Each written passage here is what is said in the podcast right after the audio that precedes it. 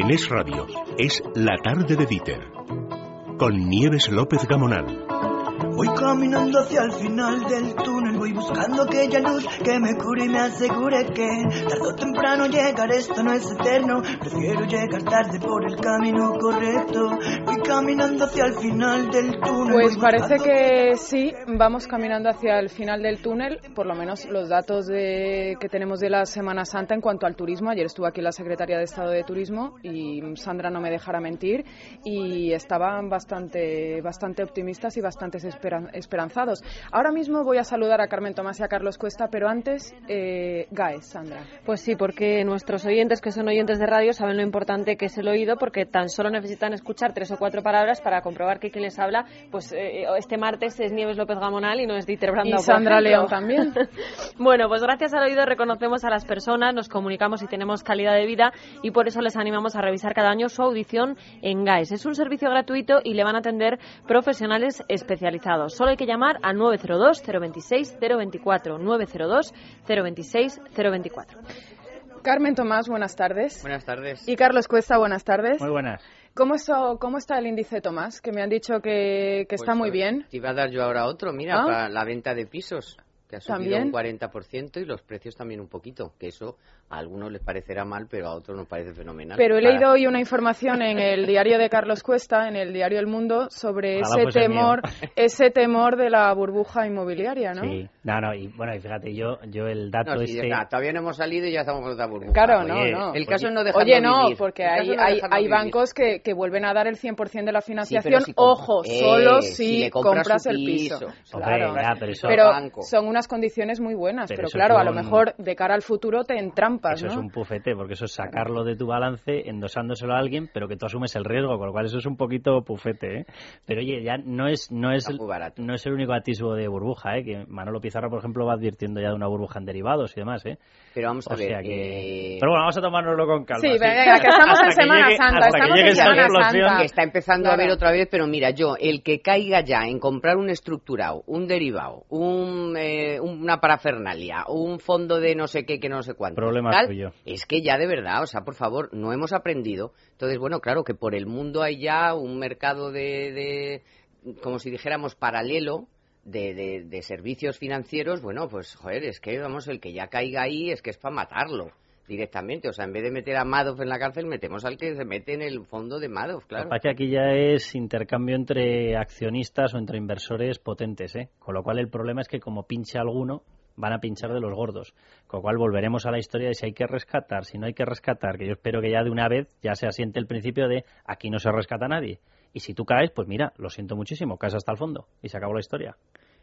Y por seguir con las buenas noticias, porque digo... mm, Estas lo eran, ¿no? Eh, para el índice Tomás, Esto- Carlos Cuesta no cuenta. Sí, eso No, yo la he yo- leccionado hoy, ¿eh? He dicho, Ya, ya me ha dicho, Carlos ya me no, ha no dicho hagas tú, tú, tú fíjate en Carmen Tomás, que es la El que trae las buenas yang. noticias. Has empezado, has empezado No mires a fenomenal. Carlos, tú no mires a Carlos. Has empezado fenomenal y hemos acabado hablando de dos posibles burbujas. Todavía no Y hemos los salido de la crisis. Los 350.000 contratos que dice Randstad que se van a firmar ahora antes de Semana Santa y el Puente hemos de Mayo. empezado y casi si os descuidáis acabamos, vamos, y- y cortándonos las venas aquí. No, dejándonos la Un poco de relax. Eh, no, bueno, una de, de las cosas que hacemos, estamos, la mitad del país está de vacaciones y una de las cosas que hacemos en, en vacaciones, pues además de tomar el sol, además de descansar y de hacer turismos, eh, es ir de compras. Ojo, porque las tiendas de lujo nos dejan importantes ofertas de empleo, Sandra. Sí, además tenemos dos. La Roca Village en Barcelona busca a 200 vendedores y para ello ya ha convocado una especie de casting que va a tener lugar allí mismo el próximo 24 de abril. En Madrid es la Rozas Village, también eh, la que necesita 150 trabajadores, pero su proceso de selección va a ser un poquito más tarde, el 6 de mayo. En ambos casos, eso sí, se buscan profesionales con una sólida formación en retail, experiencia e idiomas, especialmente francés, inglés, ruso, chino, mandarín o árabe. Y lógicamente los candidatos, bueno, pues deben tener también habilidades para el servicio al cliente, además de un trato impecable. Mm, Como decimos, las eh, entrevistas se van a hacer en los dos eh, centros de compras directamente, solamente que presentarse allí, en Barcelona el 24 de abril y en Madrid el 6 de mayo. En la Roca Village en Barcelona y en las Rozas Village en Madrid. Y quien sabe mucho de, servicio al cliente es una empresa que además genera muchísimos puestos de trabajo en, España. Em, es Mercadona. Em, entre otras cosas, lleva más de tres décadas al pie del cañón y a juzgar por su trayectoria les va además estupendamente. Tanto que muchos se preguntan cuál es el éxito de, de Mercadona, cuál es el secreto de su éxito. Bueno, pues ¿Quieren saber algo más? Al otro lado del teléfono está Javier Alfonso, que es el autor del libro Historia de un éxito Mercadona. Javier, buenas tardes. Hola, buenas tardes. Oye, 200 páginas dan para, para mucho, pero resúmenos en tres claves el secreto del éxito de Mercadona. Sí, bueno, 200 y podrían haber sido más, ¿eh? porque la verdad es que esta empresa esta empresa da, da, para, para, llenar muchas páginas. Eh, bueno, eh, precisamente eh, el éxito, el gran éxito de Mercadona es saber adaptarse a, las circunstancias y haber sabido encontrar un modelo de, supermercado mm, o, de, o de tienda mm, pues muy particular, muy especializado eh, y, que, y, del que no se sale Mercadona, es decir, no prueba otros formatos, no prueba otras otras cosas, sino que ellos quieren hacer el mejor supermercado y bueno, pues, a la vista está que, está entre los mejores, eh, en ese momento es el líder de la distribución. Y además con la particularidad, como otras empresas, y en este caso eh, me estoy acordando de Inditex, que no tiene ningún tipo de publicidad, ¿no? Bueno, ellos hacen, lo que hacen es mucho marketing interno dentro de la dentro de la tienda. Es decir, su estrategia es que cuando uno vaya a Mercadona se, se sienta muy bien, mm, digamos, disfrute de la compra o encuentre todo pues a su gusto y entonces acabe volviendo. Esa es su y, acabe recomendándoselo a sus amistades, ¿no? Y a su familia. Entonces esa es su esa es su forma de, de promocionarse. Entonces no hacen publicidad porque no tienen ofertas entonces, como hace 20 años, eh, en, el año 93, decidieron eliminar las ofertas y hacer la estrategia esta de siempre precios bajos, pues claro, no tenían nada que, anunciar más que la marca. Como la marca ya es suficientemente conocida, pues realmente lo que quieren es que la gente, el esfuerzo que hacen es eh, que la gente que vaya allí, pues, eh, pues vuelva. Esa es la historia. Eh, quiero que nos aclares una leyenda urbana que yo no sé qué hay de cierto, pero dice que los trabajadores de Mercadona eh, cobran bastante, que están por encima de un trabajador normal. Sí, es así, eh, es así. Ellos tienen un convenio, parte de la, de la estrategia esta de, calidad total y de, y, de, y de la estrategia que empezó en el año 93, que incluye lo de los precios bajos, es bueno tener a los clientes, tener a los trabajadores bien pagados y muy bien formados para que precisamente dentro del supermercado mm, pues eh, pues eh, trabajen para que el cliente se sienta bien. Entonces eh, mm, ellos Mercadona es muy exigente con los trabajadores pero antes digamos de esta exigencia lo que hace es pagarles bien y tener un convenio colectivo que, que bueno todo el todo el sector reconoce todos los trabajadores o los sindicatos reconocen que es el mejor del sector Javier, eh, nada, soy, soy Carlos Cuesta, encantado. Hola, buenas Javier, tardes. fíjate, a mí hay una anécdota eh, de Mercadona eh, que cuando empezaron las subidas de impuestos, aparte de lo que tenían ya recogido los trabajadores en convenio, realizaron una subida para compensar la subida de impuestos que estaban teniendo los trabajadores para hacer que a ellos no les afectase la, subida de impuestos, que es eh, una de las cosas que a mí siempre me han llamado la atención por los ataques que ha recibido a través de redes sociales, Mercadona, desde determinada línea ideológica y demás, diciendo que si es que este hombre se había enriquecido, que si es que no sé qué, ataques por todas partes. Eh, ¿Tú tienes la sensación, Javier, de que en España uno de los frenos que hay a que la gente se convierta más en empresario y tal es la campaña, y lo digo abiertamente, yo tengo la sensación de que se llama envidia directamente, a que cuando alguien consigue que sus tiendas dejen de ser tiendas de barrio y se conviertan en una eh, empresa potente, en una gran empresa, parece que tiene que recibir el ataque de todo el mundo simplemente porque haya triunfado? Sí, bueno, Mercadona es verdad que recibe muchos ataques, pero yo creo que recibe mm, muchos más parabienes, mm, es decir, hay mucha más gente satisfecha con Mercadona que ataques recibe. Sí que es verdad que, tiene una particularidad y es que eh, Mercadona exige mucho a los trabajadores y a quien no le, digamos, no, quien no rinde o quien no da lo que tiene, cree Mercadona que tiene que dar, pues lo despide. Es decir, eso lo ha reconocido Juan Roch y, y digamos que en los últimos años ha habido pues unos 5.000 despedidos, entre claro, 5.000 despedidos en las redes sociales pues pueden ser eh, pueden hacer mucho ruido no entonces mm, yo no digo que, que no que, que, no haya casos que no tengan razón y no puedo entrar y no puedo analizar cada caso. Yo lo que he hecho en el libro ha sido hablar con, con trabajadores de forma aleatoria y extrabajadores es decir hablar con unos cuantos y a mí la sensación que me queda es que hay mucha exigencia que trabajan muchísimo pero que al final yo les preguntaba, bueno, ¿estás satisfechos? Y me decían que ellos estaban satisfechos de estar en, esta gran empresa, de estar en este barco, de estar en este proyecto y de y al final, bueno, pues de trabajan mucho, pero bueno, también ganan mucho, ¿no? Una, una trabajadora me lo resumía con una frase que decía, dice aquí se gana, o sea, te pagan muy bien, pero te lo ganas. Es decir, aquí se trabaja mucho, pero bueno, eh, al final eh, la, la, sensación que me queda a mí es que mm, habrá sus excepciones, pero que en general están mm, contentos de estar en este barco y contentos de, ganar lo que ganan. Y eso sí eh, todos dicen que, que se trabaja mucho y que y que, y que, que funciona un poco como un ejército no todos todos a, a todos a un objetivo común que es el de el de satisfacer al cliente eh, hola, yo soy Carmen Tomás. Hola, eh, Carmen. Yo, desde luego, como clienta, puedo decir que yo no sé si se lo ganan o están contentos, pero lo parecen. porque vamos, si necesitas algo, es que no es que te digan allí al fondo, a la izquierda, no, es que te acompaña, te lo da, te lo busca, te lo da. O sea, son eh, trabajadores que si no están muy contentos, desde luego lo demuestran que sí. Y luego estoy de acuerdo con el boca oreja. Yo me he visto muchas veces recomendando a amigas cosas de Mercadona y gente que ya me descubre a mí, o sea, siempre estás descubriendo y no solamente algo. línea de, de alimentación, no, sino no, ya la claro. Pero descubres cosas eh, que tú vas a Mercadona, haces la compra y no lo has descubierto, o sea, estás siempre, no, siempre descubriendo cosas cosas nuevas. pero yo te quería preguntar por, yo te quería, eso eran, son aseveraciones, ahora viene la pregunta. Eh, yo escuché no hace mucho a, a Roch que de, se humildemente Mm, eh, llegó a decir algo así como en, tal cosa me he equivocado, se había equivocado con las verduras y los productos frescos. O sea que es un, es un empresario que además públicamente es capaz también de, reconocer que hay algo en sus tiendas que no funciona y que está dispuesto a cambiarlo. Yo el único tema que veo a Mercadona es que utiliza proveedores mm, únicos, o sea, muy, por ejemplo, el del jamón, pues es un proveedor del jamón.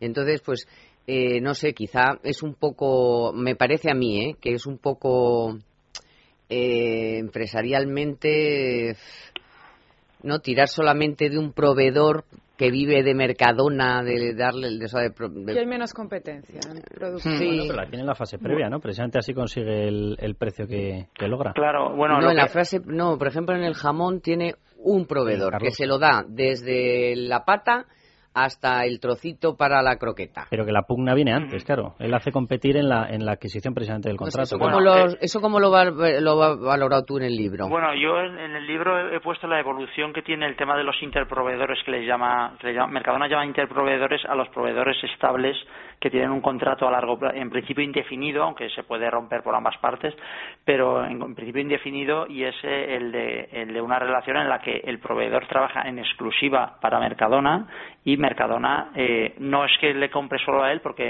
en, la mayoría de productos, en el jamón no, en el atún tampoco, pero en la mayoría de productos eh, hay, hay otras marcas, no, no, está solo Mercadona, pero sí que es verdad que la evolución es hacia un modelo en el que en muchos productos puede que deje de haber otras marcas y se quede al final o Hacendado, Deli Plus o Bosque Verde, que son las, las marcas de Mercadona, ¿no? las marcas blancas. Entonces, bueno, mm, Juan Roch lo que siempre ha defendido es que él eh, hace una selección de productos y que estos productos que él selecciona son los que los clientes en pruebas eh, ciegas que hace en, sus laboratorios, tiene muchos varios laboratorios repartidos por toda España, donde van familias, estudiantes, jubilados, eh, bueno, invitan a ir allí a gente y les hacen probar productos y les hacen pruebas ciegas y, y les hacen les piden que hagan sugerencias, ¿no? Entonces allí él dice que él hace una selección de productos que son los que elige la gente y dentro de estos productos él también, digamos, mm, elimina productos de hacendado, es decir, que el producto de hacendado tiene que pasar la prueba y si no pasa la prueba le dice al fabricante, oye, házmelo mejor porque esto no ha pasado la prueba, ¿no? Entonces, bueno, mm, eh, él, él en un momento dado decidió quitar muchos productos para abaratarlos, es decir, en 2008 él, tenía los precios ya muy bajos y la única forma que vio de abaratarlos era quitar mil, mil referencias, que son las que menos rotación tenían, y con esa, con, con, digamos, con este ahorro de costes que supone el tener menos stocks, pues conseguía todavía hacer otro escaloncito más y, volver a bajar los precios, ¿no? Y bueno, de momento le ha ido bien. Es verdad que hay gente que se ha ido, que, deja de comprar en Mercadona o deja de comprar algunas cosas en Mercadona porque no le gusta y se va al corte inglés o se va a Carrefour o se va a donde sea donde tengan otras marcas, ¿no? Pero bueno, ahí está la libertad de elección. Él, él ha hecho un modelo de supermercado que de momento le va bien y que es verdad que no tiene las a lo mejor 12.000, 13.000 o 15.000 referencias que tienen otros supermercados, él tiene 9.000, 8.500, 9.000 y con eso, bueno, pues es lo que hay. No hemos dicho, Javier, que además del autor de este libro, Historia de un éxito, Mercadona, eh, llevas más de 20 años escribiendo sobre este supermercado. Eh, ¿Has logrado o has conseguido hablar con el presidente, con Juan Roch? Bueno, ahora en estos momentos, o sea, para este libro no. Yo le entrevisté, la única vez que le he entrevistado personalmente, o sea, cara a cara, ha sido en el año 2002, eh, que le entrevisté además en su en la furgoneta, en, tiene una furgoneta adaptada para como, como sala de reuniones con la en la que viaja con directivos para con su con su núcleo duro para ir a, ver supermercados y hace reuniones allí. Y yo lo entrevisté precisamente allí en la, en la que fue cuando se dio a conocer la furgoneta que no se conocía. Pero después bueno y después lo veo mucho en Valencia en, en... se presenta de improviso en los supermercados Sí, sí, él, Va, él va de improviso a los supermercados pues, y hace la compra además. Yo, de hecho, yo aquí en Valencia, en el supermercado que compro, eh, fui una vez y acababa de estar él, me dio rabia porque acababa de estar él 10 o 15 minutos antes y me lo dijo el de la caja. bueno, se lo estaba comentando el de la caja, el de al lado, ¿no? Que ha venido el jefe y tal. Y bueno, el jefe no, el jefe es el cliente. va, va, el acude como jefe. acude como cliente fantasma. ¿Va como jefe o va de tapadillo? No, me lo conoce todo el mundo, porque no, no, no va como no va como esto de, jefe de incógnito. Juan Roche lo conoce todo el mundo, entonces no puede ir de incógnito, pero sí que va a hablar con los empleados, a hablar con la gente y a, y a, pues eso, a, ver cómo, cómo la atienden, a ver cómo hablar con la gente, o sea, él sí que sí que visita. ¿Y no le va a regalar un librito a cada empleado? Eso me gustaría a mí. pero, pero sí que sé que se lo están leyendo porque a mí sí que me ha llegado ya algún empleado que sí que me ha dicho que le ha gustado y que y que sí que sé que se sí que vamos que se está comentando mucho en la empresa y que sí que se lo están leyendo los directivos, por supuesto, y muchos empleados también. Pues Javier Alfonso, autor de este libro de Historia de un éxito Mercadona, te deseamos que tengas al menos la mitad de éxito que tiene el, que tiene el supermercado sobre el que escribes. Muchísimas gracias. Muchas gracias a vosotros. Gracias.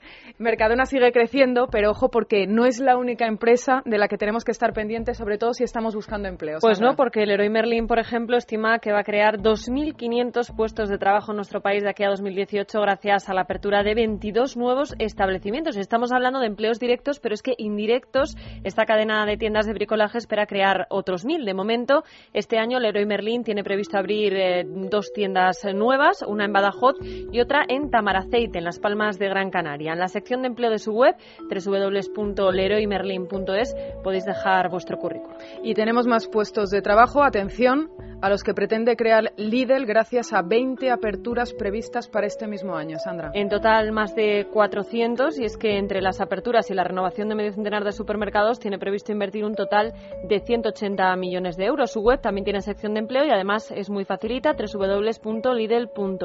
Y otro nombre más, Bull España, una compañía tecnológica que también pretende crear 200 empleos, en este caso en los próximos tres años. Su web, www.bull.es. Y ahora ya vamos con nuestros emprendedores. Sé que lo estáis deseando porque además Sandra ha preparado tres historias maravillosas de tres emprendedores que se han liado la manta a la cabeza y ahí lo están dando todo por el, por el negocio. Nuestros primeros invitados tienen más méritos si cabe porque ellos se dedicaban a la publicidad y lo dejaron todo para montar una marca de productos para niños. ¿Y cuántas veces habéis dicho, uy, es que los niños son los reyes de la casa? Bueno, pues de ahí sacaron la idea de darle a su marca el eh, nombre, The Kings of the House. Nació hace cosa de dos años y os garantizo que si os metéis en su web, Carmen, vete metiéndote, no os va a pasar inadvertida. Venden trajes de astronauta, que realmente son pijamas, cascos de aviador, que son originales gorritos para bebés, y hasta baberos con forma de caja de herramientas. Pero es que estos chicos son originales hasta para buscar financiación. Ahora os contarán. David González, socio de The Kings of the House. Buenas tardes. Buenas tardes. ¿Y qué hace un chico como tú en un sitio como ese? Eso me pregunto yo. No, había que salir de la publicidad de alguna forma y, bueno, pues liarse la manta a la cabeza que creo que es la mejor opción.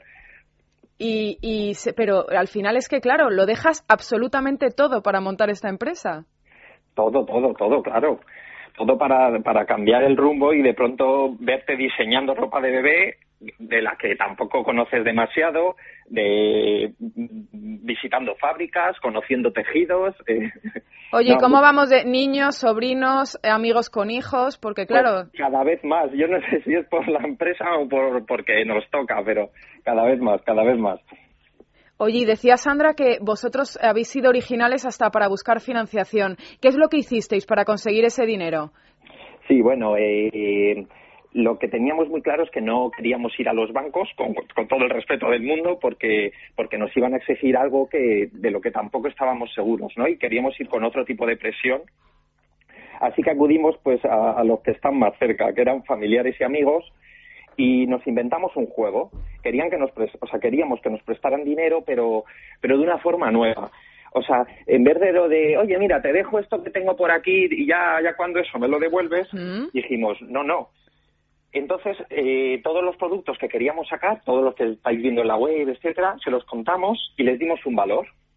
Entonces ellos gastaban, nos daban su dinero comprando cosas. Pues, ojo, me han encantado vuestros pijamas, os, os voy a comprar 15, os voy a comprar 50 y los leotardos. Y entonces nos dejaban ese dinero y ese dinero ya no era algo inmaterial, era, era un producto físico. A medida que lo íbamos vendiendo, le devolvíamos el dinero más intereses y la verdad es que no lo pasamos, la verdad es que no lo pasamos muy bien y funcionó, funcionó. O sea, una especie de crowdfunding mmm, al, especial. Especial, bueno, el, juego lo llamamos Pastaca, era como un monopoly muy, muy absurdo, pero sí, sí, un crowdfunding en toda regla, un, un sí, un, un, préstamo con intereses, vamos, un como si fuéramos un banco, pero pero con, con, con una amplitud de miras y con cosa, otra cosa.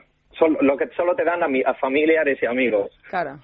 Oye, David, ¿y os estáis consiguiendo implantar? Lo digo porque, claro, el, sector en el que habéis entrado tenéis competencia para dar y tomar, claro. Tenemos mucha competencia. Lo que pasa es que nos, sí, o sea, la respuesta no es estáis consiguiendo implantar, sí, punto. Tenemos mucha competencia, lo que pasa es que nosotros hacemos algo que, no es que no se hacía, pero casi no se hacía. O sea, siempre decimos que, no hacemos moda, sino vestimos como conceptos. Eh, mira, por ejemplificarlo muy rápido, una vez fuimos, bueno, fuimos a una, feria, una feria textil, una gran feria. Bueno, allí las telas se venden por miles de metros. Y entonces había stand que ponía, oye, si dos, dos mil ni entres a preguntar. Claro, con, con dos mil, con dos mil metros lineales, a lo mejor de 1,20 de ancho, tienes que hacer pijamas, tienes que hacer gorros, tienes que hacer camisetas, tienes que hacer sábanas y, y, eso es un rollo, o sea, porque hace todo el mundo. Oh, mi colección, el gatito. Entonces dijimos que esa no era la solución. O sea, nosotros si no tenemos una idea, no sacamos un producto. Y el proceso es completamente diferente. Yo quería preguntarte cuánto tiempo lleváis en marcha y cómo van las cosas aquí o fuera mejor. Eh, llevamos dos añitos, hemos cumplido en febrero hace muy poco. Eh, las cosas aquí van mejor, pero fuera, fuera siempre han ido. La verdad es que nacimos con vocación, ya solo el nombre que está en inglés, nacimos con vocación internacional. Pero sí, fuera, fueran especialmente a Francia, eh, bueno, los gorros y los pijamas eh, han triunfado muchísimo. En España también, ¿eh? Cabe decirlo. Pero son made in Spain, ¿no? Son made in Spain, sí, sí. No te asustes, Carmen. Ahora que estamos con la marca España por ahí para abajo. David, si nacisteis con, con vocación de, ya de, mm, de exportar eh, desde el primer momento, imagínate ese emprendedor que tiene una empresa, una pequeña empresa, y que de momento solamente se dirige al, al mercado nacional, que solamente le compran pues de, de, distintos puntos de España, pero que oye, a lo mejor también quiere abrirse un poco de camino fuera. Eh, ¿Qué consejo le darías? Pues lo primero es que, tenga una web.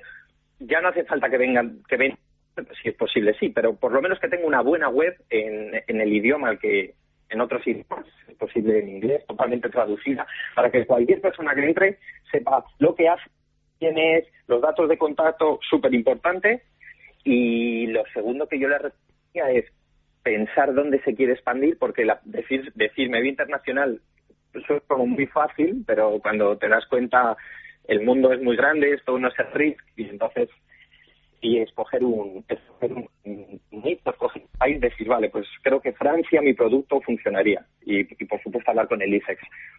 Oye, una, una cosa, eh, David, los precios a los que vendéis, que estoy mirando aquí en la, en la página, ¿los mantenéis cuando vendéis fuera? Claro, porque la página es la misma, ¿no? La página es la misma, sí, bueno, en, en realidad tenemos dos páginas cambia automáticamente si estás en Europa o, estás en... No, pero digo, por ejemplo, en, eh, imaginémonos que os lo compra una persona en Reino Unido. Claro, para él, con el poder adquisitivo que tienen, claro, le sale mucho más barato, ¿no? Realmente. Sí, lo que paga, paga más gastos de envío, es la única diferencia. Ahora está muy bien, ¿eh? Porque aquí hay una caja regalo volando en el espacio que tiene de todo. Sí, ¿no? Porque es el pijama, dos capas de calcetines, el gorro, dos dos, no sé, dos neceser, parece un... Son, en realidad, además lo que otra cosa de las que cuidamos es mucho el packaging. Entonces, cada producto va en una caja de latón independiente muy chula, con una caja, o sea, con un diseño de caja por modelo. Son detalles muy cuidados. Dentro hay una tarjetita para el astronauta, un diploma para el pirata. Eh, o sea, queremos que sea una experiencia para que el padre que reciba el regalo, uno alucine con el diseño y, bueno, no pare de hacerle fotos al bebé. Hay que innovar, hay que mm. innovar y de eso se trata. David González, socio de The Kings of the House, muchísimas gracias por contarnos además tu experiencia y compartirlo con todos los oyentes desde la tarde. Ah, gracias.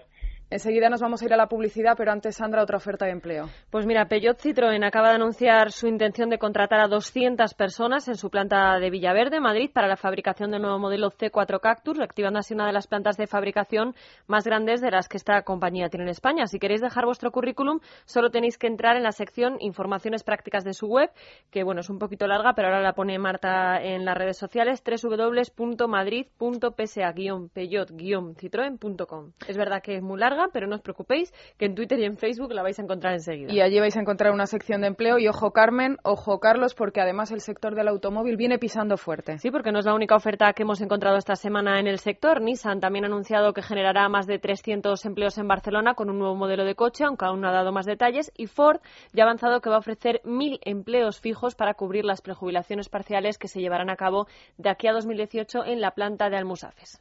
Y hemos hablado de un negocio para niños y a la vuelta les vamos a hablar de un negocio ya para adultos. La tarde es radio.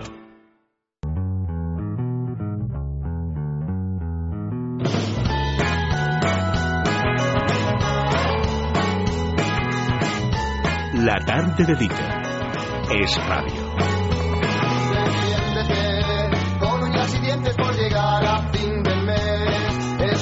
Decíamos antes de la publicidad que les íbamos a hablar de un negocio de adultos y enseguida Carmen Tomás y Carlos Cuesta levantaban así la mirada mirándome así como diciendo, bueno, ¿de qué vas a hablar ahora? un momento, porque vosotros no sé si tenéis cenas en casa, si recibís a los amigos.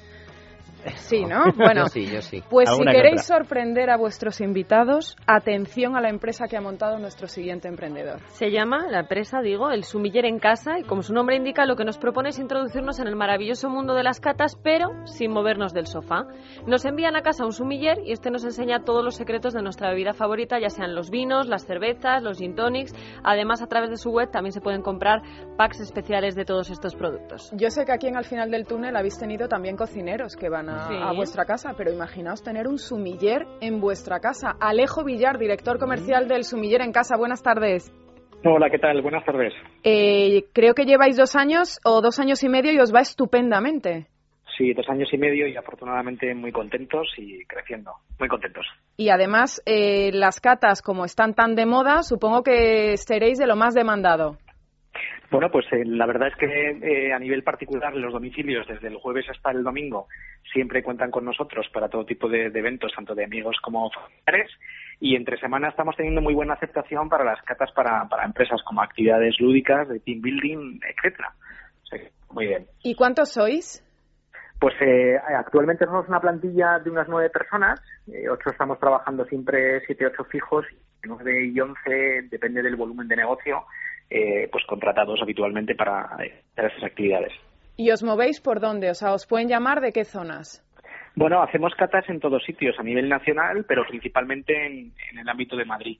Muchas provincias colindantes también nos llaman y no hay ningún problema, nos desplazamos y, hacemos eh, la cata que sea necesaria. Y yo sé que Carmen te lo va a preguntar, pero eh, ¿sois muy caros? Monis. Ya, ahí está, ahí está. La guita.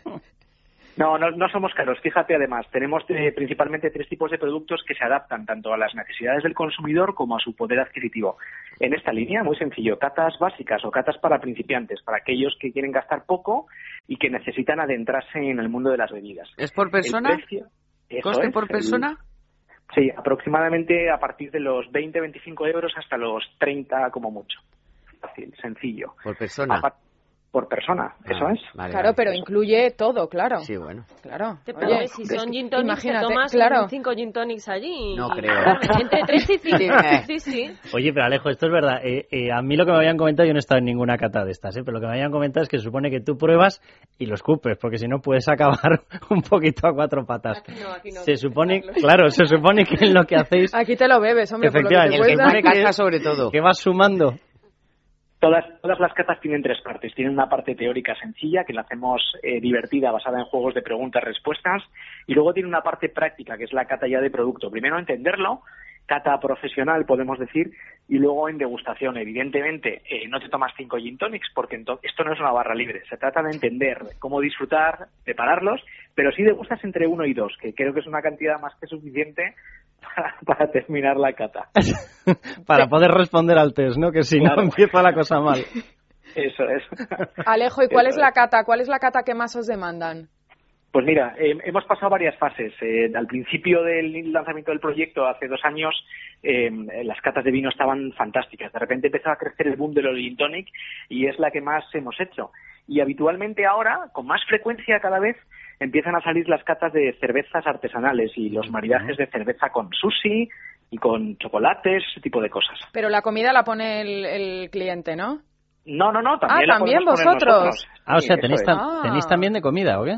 Eso es, eso es. Hacemos siempre maridajes, ¿no? Es un catering... ¿De cava con qué? A ver, ah, que, mira, que me gusta a mí de cava. Cata, de ron más chocolates. Cava fantástico con sushi y cava fenomenal con ostras. También depende oh. de lo que quieras, con un poco de foie también va fenomenal. Con ostras, Pero no me creo que se valga los 20 euros o los 25. No, hombre, no. He dicho que serán las catas para principiantes y luego los maridajes en función del contenido y del producto que lleves sube a partir de 35 o 40 euros por persona, depende. Oye, a mí me has dejado Alejo impresionado aquí con el nombre de alguno de ellos que dice Duelo de Titanes. Y digo, espérate que esto es saber quién aguanta más. es, el, es, el de vinos, ¿verdad? Eso es, es una batalla para entender y conocer muy bien cuáles son los grandes titanes del vino de nuestro panorama vitivinícola. Pues imagínate, Rioja contra Ribera, que todo el mundo lo conoce, Rueda contra Rías Baixas, zonas emergentes eh, contra vinos clásicos. Es decir, dar un poco de contenido marketingiano para que sea accesible al consumidor final y perder el respeto que la gente tiene al mundo oscuro del vino. Y vinos de fuera también, porque ya está bien de que parezca que los vinos de California, a mí no me gusta el vino, pero lo leo y eso. Eh, los franceses, y los de California, resulta que luego el mejor vino es el español. Bueno, para gustos los colores, podemos decir. Yo creo que hay vinos buenos en todos los sitios y depende siempre de la persona que los deguste, ¿vale? Habrá gente que te diga que le encantan los Riojas y habrá gente que te diga que le encantan los Borgoñas. Bueno, pero hay que barrer para casa, Alejo. siempre, estoy de acuerdo, siempre. ¿Y cuál es el perfil de vuestros clientes? ¿Qué nos llama más para hacer las catas? Pues mira, dos perfiles muy claros. Por un lado, gente más joven, es decir, gente de entre 28, 29 años hasta los 35, que lo que quieren es una, una reunión de amigos y dar un componente distinto a lo que habitualmente hacen. Eso por un lado. Y dos, gente un poco más mayor que buscan reuniones familiares, es decir, señores o señoras por encima de los 45 o 50 que con motivo de una ocasión familiar, pues un bautizo, un nacimiento, una comunión, etcétera, quieren hacer una actividad distinta. Sí, está muy bien. Alejo, te dejamos que, mm, utilices el último minuto para que vendas el sumiller en casa, para que te dirijas a todos esos que ahora mismo te están oyendo y que tienen dudas de coger el teléfono y llamaros. Vale, muy sencillo. Tenéis que meteros en una página web que se llama elsumillerencasa.com, que es la mejor y la más sencilla para acceder al mundo de las bebidas premium. En tu casa, con tres simples clics, vas a aprender a disfrutar y a degustar bebidas premium sin complejos. No te extrañe que alguno de este equipo te llame, ¿eh? Y alguna, algún, o alguna, o alguna. Si digo. alguno va a hacer una comunión, por favor, déjense, absténganse de llevarnos a comer. ¿eh? Alejo Lenguado. Villar, director comercial del Sumiller en Casa, muchísimas gracias. Muchas gracias a vosotros y buenas tardes. Un saludo. Ahora nos vamos a ir con el tercer emprendedor de la tarde, pero antes seguimos ofreciéndoles ofertas de trabajo a nuestros, a nuestros oyentes. Os voy a dar dos más. Por ejemplo, el grupo GCT, por ejemplo, está dedicado a las tecnologías de la información para el sector financiero y necesita 50 informáticos para su sede de Valencia. Concretamente, profesionales que sepan desenvolverse en inglés y con experiencia en el sector de las tecnologías de la información. Y ojo, porque la empresa tiene en estos momentos varios procesos de selección, no solo para su sede de Valencia, sino también para el resto de sus oficinas en España.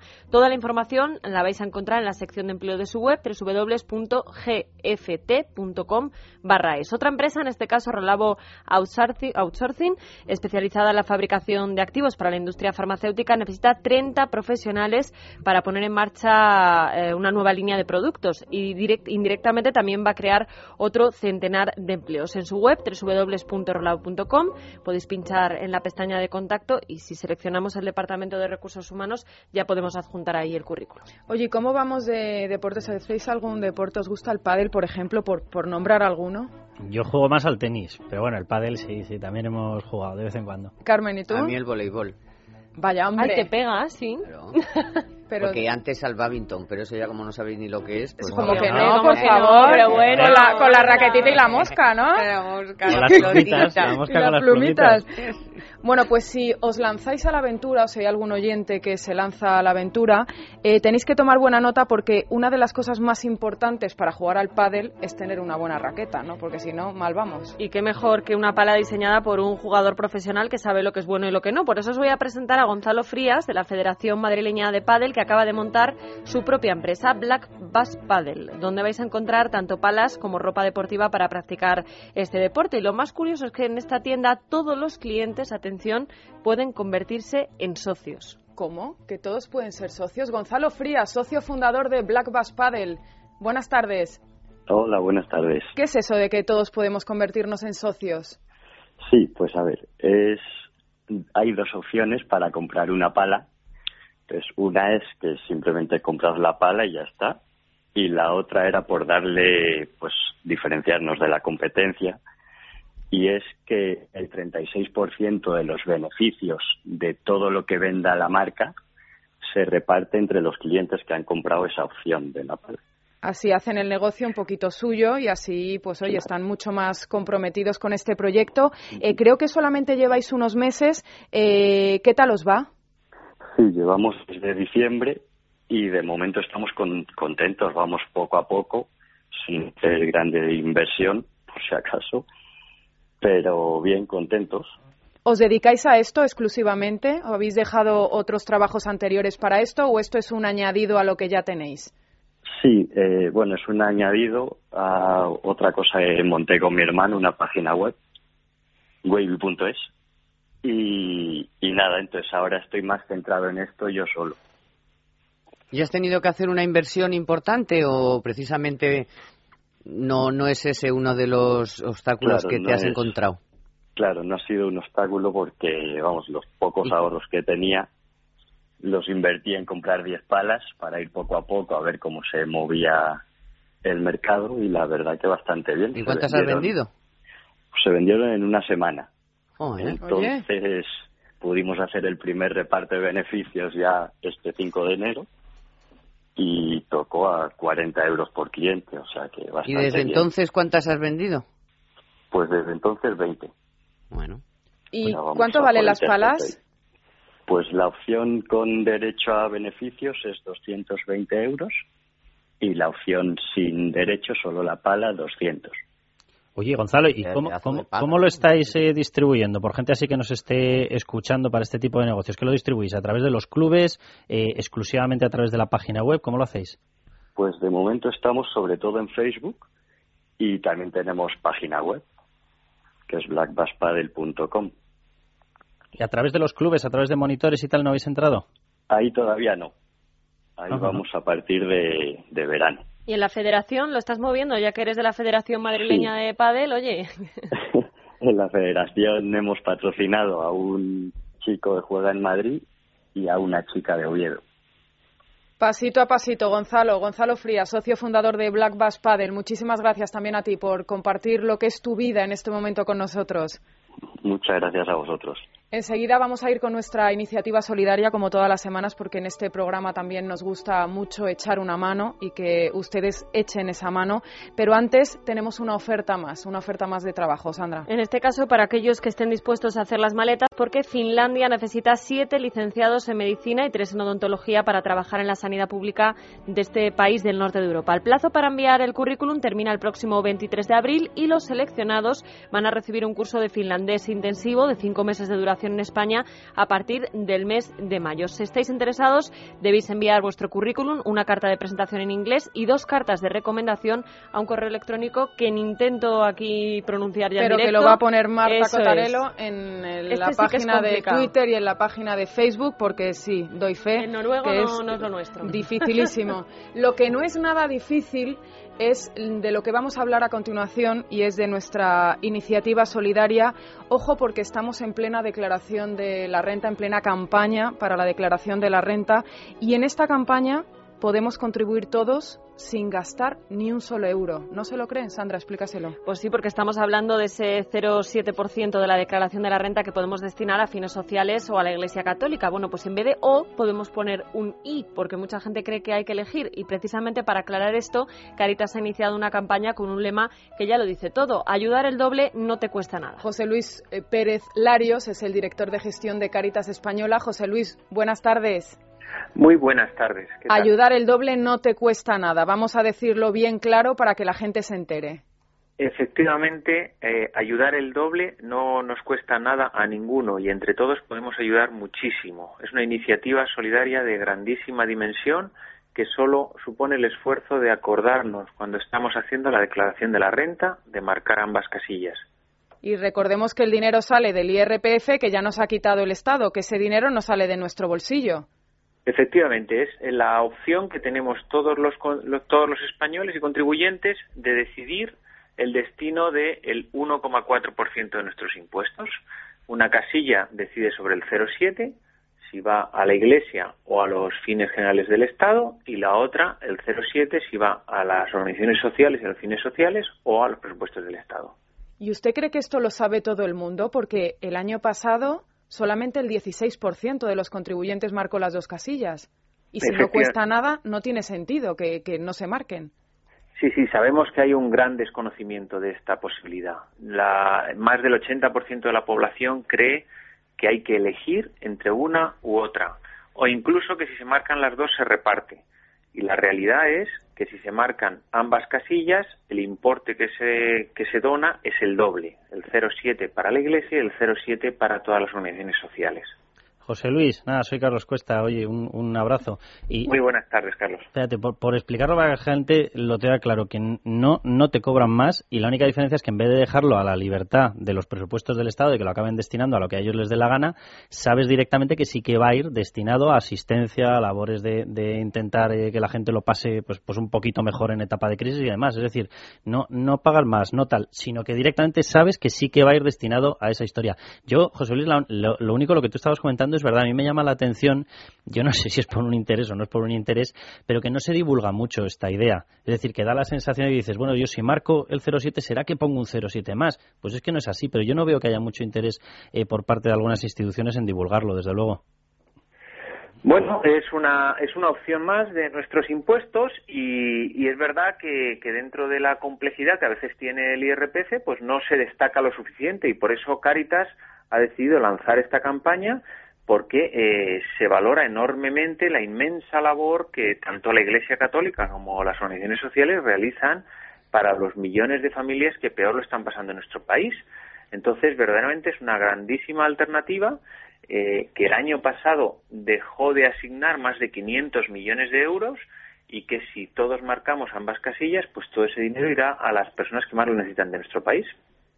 Yo lo único que creo que hay mucha gente interesada en que se confunda que las cruces son todas para la Iglesia Católica y no nadie pone el acento en que sí, es unas para la Iglesia Católica, pero también para Cáritas, que ya hemos visto en esta larga crisis, pues todo lo que hace por la gente, Cruz Roja, en fin, que no es eh, para los malvados que creen que no es solo la Iglesia Católica, pues no, hay otras muchas organizaciones que también em, se merecen que, que en fin, que depositemos desde luego, eh, la, casilla de la Iglesia Católica es eh, gestionada a través de, las diócesis y contribuye a toda la acción que las organizaciones católicas realizamos y la casilla de las organizaciones sociales eh, beneficia a más de 400 organizaciones sociales, entre las cuales está, como han mencionado, Claritas Cruz Roja y otras muchísimas como bueno, Manos Unidas, Proyecto Hombre, un montón de organizaciones eh, que, que hacen mucho, mucho por las personas que más lo necesitan de este país.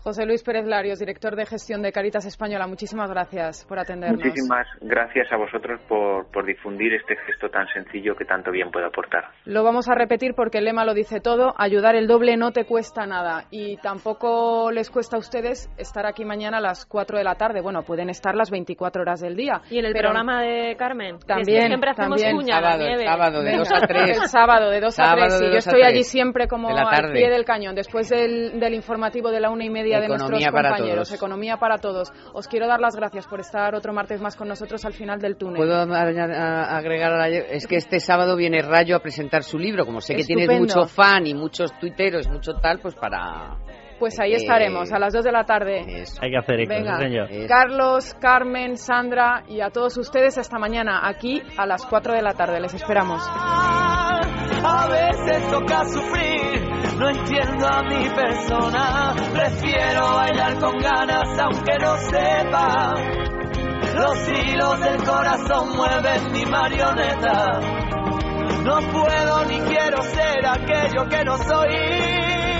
En Es Radio es La Tarde de Dieter, con Nieves López Gamonal.